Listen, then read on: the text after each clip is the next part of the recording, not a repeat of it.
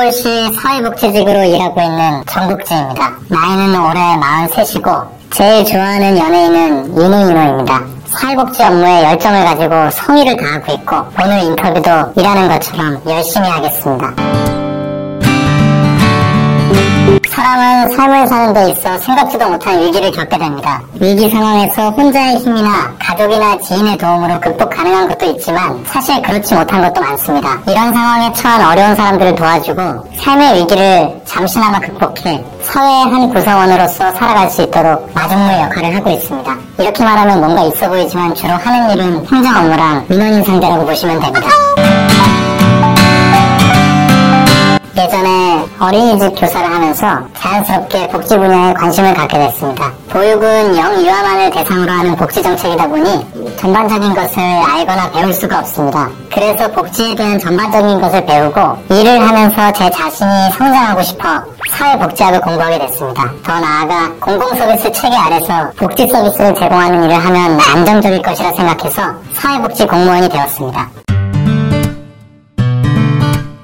제가 사회복지 전공을 했으니 당연하게도 사회복지학은 쉽게 준비할 수 있었고 준비하는 시험이 사회복지직 공무원이다 보니 공무원 조직에 관심이 생겨 선택 과목으로 행정학을 하게 됐습니다. 행정학이 외울 내용이 정말 많아서 부담됐던 것이 사실인데요. 공무원 조직에서의 인사나 보수 체계 등 여러 가지 부문이 재밌어서 갈수록 여유로웠습니다. 그 다음으로 영어 과목인데 처음부터 끝까지 3회독을 해서 하면 할수록 문법이나 단문, 장문 해석이 수월하게 잘 됐습니다. 영어도 그렇고 행정학도 그렇고 중고등학교 수업 시간보다 더 재미를 느꼈던 것 같습니다. 학교 다닐 때 이렇게 공부했으면 인생이 달라졌겠죠? 면접은 정말 큰 관문이라고 생각했습니다. 혼자선 못할 것 같아 면접 지도를 받기 위해 학원에 등록했습니다.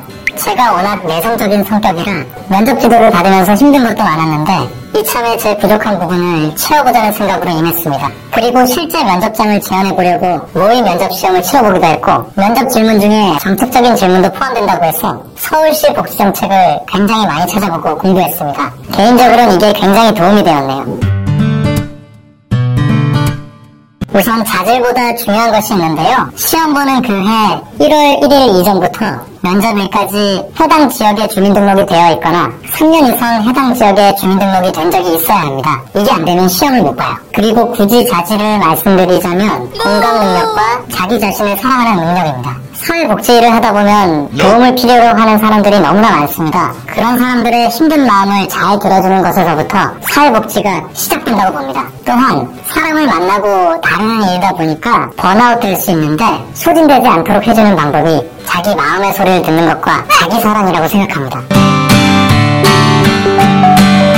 일단 사회복지사 2급 자격증이 있어야 사회복지직 시험에 응시가 가능합니다. 그리고 필드에 근무하면서 자기개발로 사회조사 분석사 자격증을 따면 좋을 것 같습니다. 사회복지조사에 대한 계획을 수립하고 조사해서 결과를 분석해 보고서를 작성하는 일이 많은데요. 사회조사 분석사 자격증이 많은 도움이 될 거라 생각합니다.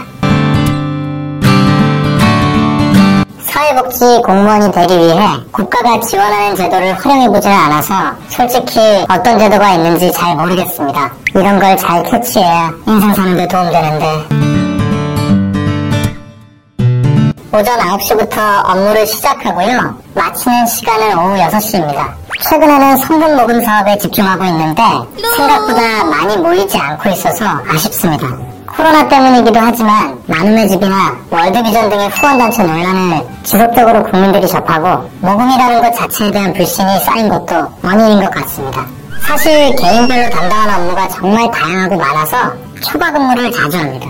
각자 맡은 업무를 하면서 한 달에 일주일 정도는 민원인들을 응대하는 이른바 민원 대근무를 합니다. 주민센터에 가보시면 은행 창구 직원들처럼 번호표 뽑고 기다리는 민원인들을 응대하는 분들이 있잖아요. 그 업무를 하며 동시에 개인 업무를 해야 하니까 민원 대근무를 하는 주간은 매일 초과 근무를 하게 된다고 보시면 됩니다. 그리고 퇴근 후에 가끔씩 동료들과 저녁을 먹는데 그 시간이 많이 힐링되는 시간이긴 합니다. 근처에 국장집 하나 있는데 진짜 맛있어요.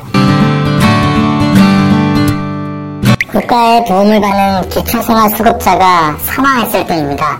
이런 분은 거의 무연고자가 많은데 가족들이 시신을 인계하지 않으면 은면동 담당이 무연고자 사망 신고에서부터 재산 처분 여러 가지 절차를 밟아야 하는데 복지 담당 공무원이 처리하기에는 어려움이 매우 많습니다. 국가직과 비교했을 때 자신의 연고지에서 근무할 수 있고 생활 근거지를 벗어나지 않는다는 것이 제일 큰 장점이라고 생각합니다. 저 같은 경우 출근 시간이 천천히 걸어서 20분 정도니까 확실히 여유로워요. 아침밥도 먹고 나옵니다.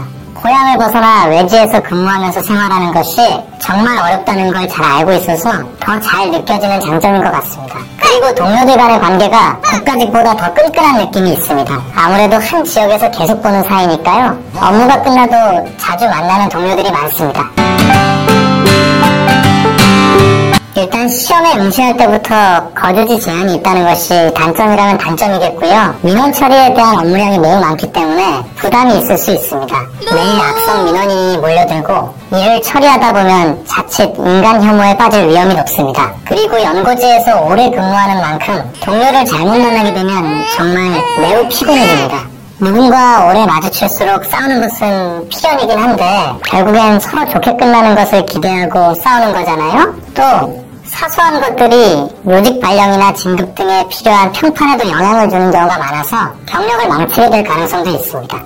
자연재해나 재해복구, 주말 비상대기 근무자로 편성되거나 지역 행사에 동원되는 등 정규 업무의 업무가 많이 있다는 것도 단점이라고 봅니다. 솔직히 그런 문제가 없다고는 할 수 없습니다. 특히 위급에서 인사 기준이 바뀌거나 소급 적용될 때 유달리 민감해지는 것도 있고요. 하지만 이는 지방직뿐만 아니라 여느 조직이든 대표가 바뀌면 그 조직의 분위기나 문화가 바뀌기 마련입니다. 조직의 사람, 분위기, 문화에 상관없이 함께 일하고 싶은 사람이 되자라는 마음을 가지고 일을 한다면 어디서든 잘 해나갈 수 있다고 봅니다. 다행히 저 개인적으로는 아직 이에 대해 문제를 겪은 적은 없었습니다. 구시대적 마인드를 가진 사람이 많고 보수적일 것이라는 평들이 많은데요. 대부분 맞습니다. 젊은 분들이 봤을 때 정말 용납 못할 회식 문화를 가진 것도 있다고 들었고 이런 것 때문에 좋은 마음으로 왔다가 다른 직장을 알아보는 케이스도 종종 생긴다고 들었습니다. 제 개인적으로 느끼기엔 공무원 조직이 원래 보수적인 것은 사실이나 회식 문화나 조직 문화가 예전과 비교했을 때 비교적 다양해지고 있다고 볼 수 있습니다. 최근에는 꼭 음주 가무가 아니더라도 독서 토론, 영화 관람, 동호회 활동 등 여러 활동을 통해 소통하고 있습니다. 변하기가 어렵긴 하지만 일단 시도해보고 지속해보는 것은 좋은 반응을 얻고 있습니다. 동료들과의 저녁 식사는 하루에 있었던 힘든 일을 정리하고 새로운 마음으로 재충전하는데 좋은 방법이라고 생각합니다. 무거운 짐을 같이 나누며 서로를 응원하는 것만큼 좋은 방법은 없다고 생각합니다. 제 곁에는 사명감 있고 직업의식 있는 동료들이 대부분이라 식사 등의 개인 시간을 함께 보내는 것이 부담스럽지 않고 오히려 즐겁게 느껴져요. 최근 코로나로 인해 민원 상담 일이 많이 늘었습니다. 코로나로 인해서 많은 업종에 종사하는 사람들이 실직해서 소득이 발생하지 않아서 생계 위기에 직면하게 되는 경우가 많습니다. 복지 상담이나 도움이 필요한 사람들이 증가해서 사회복지 공무원들의 업무량도 많이 늘고 있습니다. 월 250만원 정도입니다. 본봉 외에 가족수당, 사회복지수당, 복리후생수당, 정근수당 등 수당의 종류가 다양합니다.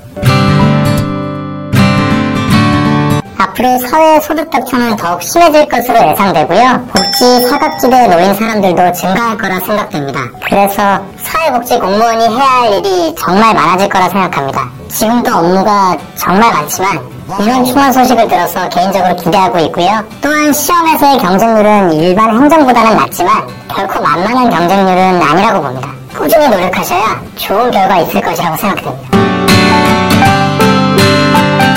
짧게 말해 적재적소했던 일. 적재적소하다는 말은 알맞은 곳에 있다는 말입니다. 사회복지의 궁극적인 목적은 도움을 필요로 하는 사람들을 가장 알맞은 곳에 머무르게 하는 것이라 생각합니다.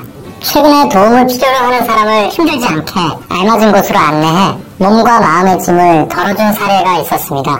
앞으로도 멀리서나마 그분의 삶을 응원할 계획입니다. 꼭 행복하셨으면 좋겠습니다.